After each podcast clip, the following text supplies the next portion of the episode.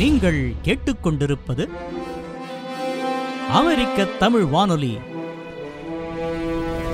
தமிழ் எங்கள் மூச்சு.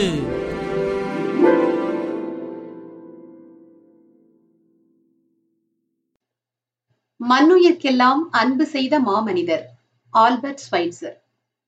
ஜெர்மனியில் உள்ள கேசர்பர்க் எனும் கிராமத்தில் ஜனவரி பதினான்கு ஆயிரத்தி எண்ணூற்று எழுபத்தி ஐந்தில் தேவாலயத்தில் கிராம போதகராய் பணி செய்து வந்த லூயிஸ் ஸ்வைட்சர் என்பவரின் மகனாய் பிறந்தவர் ஆல்பர்ட் ஸ்வைட்சர் எனும் பெருமகனார். மெய்யறிவாளர் மத போதகர் இசைத்துறை வல்லுனர் புகழ்பெற்ற மருத்துவர். இப்படி பன்முக ஆற்றலாளராய் மிளிர்ந்த ஸ்வைட்சர் மண்ணுயிர்பால் நேயம் கொண்ட மா மனிதராய் திகழ்ந்து மண்பதையில் அழியா புகழ் பெற்றவராவார். இள வயது முதலே இரக்க குணம் நிரம்ப பெற்றவராக விளங்கிய ஸ்வைட்சர் மக்களிடத்தும் உயிருள்ள அனைத்து பொருள்களிடத்தும் அன்பு காட்ட வேண்டும் எனும் கொள்கையை கொண்டவராய் விளங்கினார். ஒவ்வொரு நாளும் தான் உறங்கப் போகும் முன் செய்யும் வழிபாட்டில் மூச்சு விடுகின்ற எல்லா உயிர்களையும் ஆண்டவரே நீர் காப்பாற்றி அருள்க. தீமையனின்று அவற்றை காப்பாற்றுக. அவை அமைதியோடு உறங்கட்டும். என்று வேண்டிக் கொண்ட பின்பே உறங்கச் செல்வதை தன் வழக்கமாக கொண்டிருந்தாராம். ஒருவர் வாழ்க்கை நலங்களோடு இருக்கிறார் என்றால் அதற்கு பதிலாக துயர் உருபவர்களுக்கு அவர் செய்ய வேண்டிய கடமை ஒன்றுண்டு. எனும் அருங்கருத்து இளமையிலேயே அவரிடம் தோன்றிவிட்டது என்பதை அறியும் போது நமக்கு வியப்பு மேலிடுகின்றது. இசை வேதாகமம் போன்ற துறைகளில் தேர்ச்சி பெற்றிருந்த ஸ்வைட்சர் பின்பு தியாலஜி எனும் மெயின் நூலிலும் முனைவர் பட்டம் பெற்று ஜெர்மனியின் ஸ்ட்ராஸ்பர்க் பல்கலைக்கழகத்தில் சில ஆண்டுகள் மெயின் நூலியல் விரிவுரையாளராக பணியாற்றிய பின் அங்குள்ள சமயக் கல்லூரி ஒன்றில் முதல்வராய் பணிபுரிந்திருக்கின்றார். சமய நூல் கல்வி இசை நூல் கல்வி மெயின் நூல் கல்வி என்று பலவற்றிலும் பல்லாண்டுகள் செலவழித்து தேர்ச்சி பெற்று புகழோடு திகழ்ந்து கொண்டிருந்தாலும் இவற்றால் ஸ்வைட்சர் மன நிறைவு கொண்டாரில்லை. பிறருக்கு உழைக்க வேண்டும் எனும் எண்ணம் கொண்ட அவர் மனம் அதற்கான வழிகள் குறித்தே சிந்தித்துக் கொண்டிருந்தது. அவ்வேளையில் ஸ்லீப்பிங் சிக்னஸ் எனப்படும் உறங்கும் நோயால் ஆப்பிரிக்க மக்கள் மிகுந்த இடர்பட்டு நூற்று கணக்கில் இறந்து கொண்டிருப்பதை அறிந்து மிகுந்த வருத்தமுற்றார் ஸ்வைட்சர். அம்மக்களின் துயர் துடைப்பதே தன் வாழ்வின் லட்சியம் என்று எண்ணியவர் தன் கனவு மெய்ப்பட வேண்டும் என கருதி ஆயிரத்து தொள்ளாயிரத்து ஆறாம் ஆண்டு மீண்டும் ஸ்ட்ராஸ்பர்க் பல்கலைக்கழகத்தில் மருத்துவத்துறை மாணாக்கராய் சேர்ந்துவிட்டார் ஏழு ஆண்டுகள் அத்துறையில் பயின்று மருத்துவராய் தகுதி பெற்றார். தன் முப்பத்தேழாவது வயதில் ஹெலன் பிரெஸ்லவ் எனும் பெண்மணியை மணந்தார் ஸ்வைட்சர். இருவரும் கருத்தொருமித்த காதலராய் விளங்கினர். ஆப்பிரிக்காவுக்கு சென்று மக்களுக்கு சேவை செய்ய வேண்டும் எனும் ஸ்வைட்சரின் எண்ணத்திற்கு ஹெலன் பெரிதும் துணை நின்றார். ஆப்பிரிக்காவில் உள்ள லேம்பரின் எனும் குன்றுகள் நிறைந்த பகுதிக்கு தன் மனைவியோடு கப்பலில் பயணம் மேற்கொண்ட ஸ்வைட்சர் இயற்கை சீற்றங்கள் பலவற்றை கடந்து அவ்விடத்தை அடைந்தார். குன்றுகள் நிறைந்த அப்பகுதியில் குன்றாத மன உறுதியோடு ஏழை மக்களுக்கு தொண்டாற்றத் தொடங்கினார் அவர்.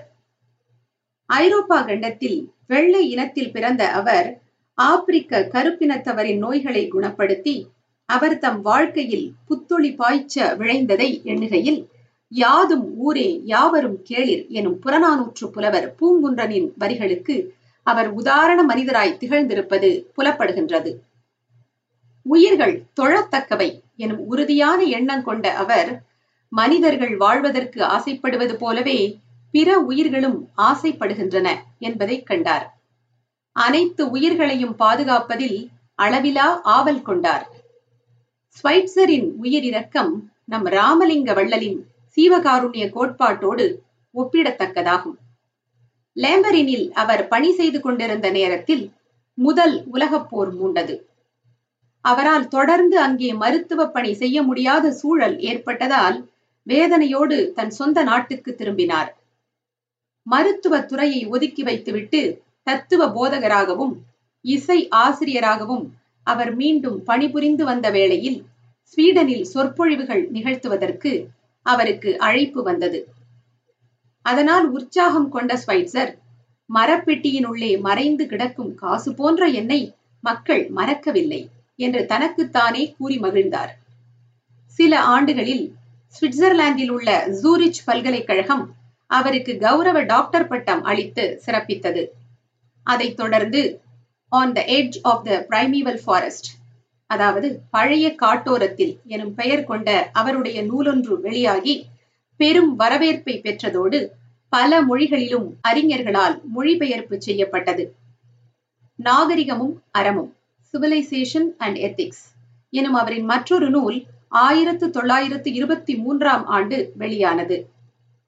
அந்நூலில் மனிதர்களின் நாகரிகம் பாழாகிக் கொண்டிருப்பதை தடுக்க வேண்டுமானால் உயிர்களின் தொழுதகைமை என்ற அற உள்ளத்தால் மட்டுமே அது சாத்தியமாகும் என்று தெளிவாய் குறிப்பிட்டிருந்தார் ஸ்வைட்சர். மனக்கட்டுப்பாட்டில் மிகுந்த நம்பிக்கை கொண்டிருந்த ஸ்வைட்சர் மனம் சென்றவிடத்திலெல்லாம் அதனை விட்டுவிடுதல் கூடாது என்றும் அதனை தீயதிலிருந்து நீக்கி நல்லதன் கண் கொண்டு செலுத்துதல் வேண்டும் என்றும் விளம்பினார்.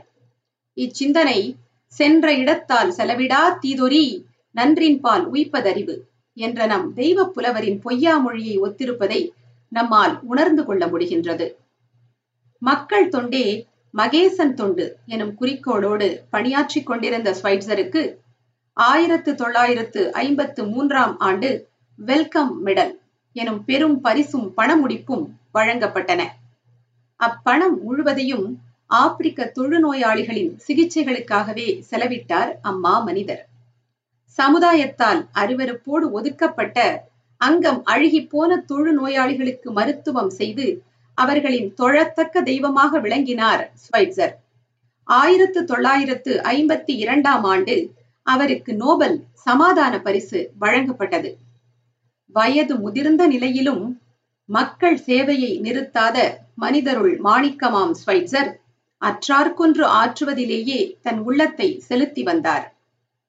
மாந்த குலத்துக்கு அவர் ஆற்றி வரும் தண்ணீரில்லாத அருந்தொண்டை அறிந்த இங்கிலாந்தின் எலிசபெத் மகாராணியார் ஸ்வைட்சரை பாராட்டும் வகையில் ஆர்டர் ஆஃப் மெரிட் எனும் சிறந்ததொரு பட்டத்தை ஆயிரத்து தொள்ளாயிரத்து அறுபத்தி ஐந்தில் அவருக்கு அளித்து கௌரவித்தார்.